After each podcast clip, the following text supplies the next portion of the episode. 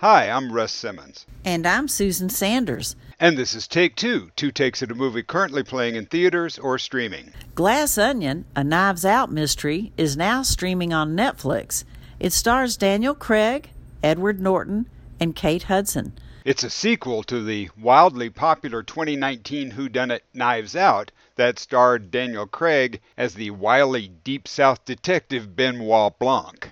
Here's the story. During the pandemic, there's an eccentric billionaire who sends a mysterious box of puzzles to his motley group of friends.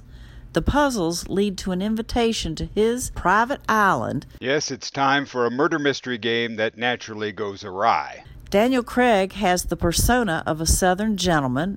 Edward Norton is the billionaire eccentric who's giving this murder mystery party. The plot line is flashy, the characters each are over the top just like Daniel Craig's southern accent.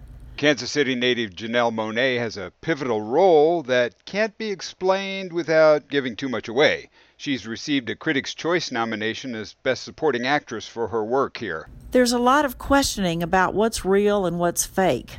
Where's the truth? Am I reading into it, Russ, or could this be an allegory? You know, a story that can be interpreted to reveal a hidden meaning, usually a moral or a political one?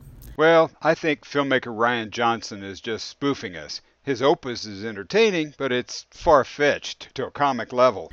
The emphasis isn't on presenting a tricky mystery for the audience to unravel, but rather it's on the over the top camp value. It's less a puzzle than it is a bauble. Anyway, it seemed like that to me.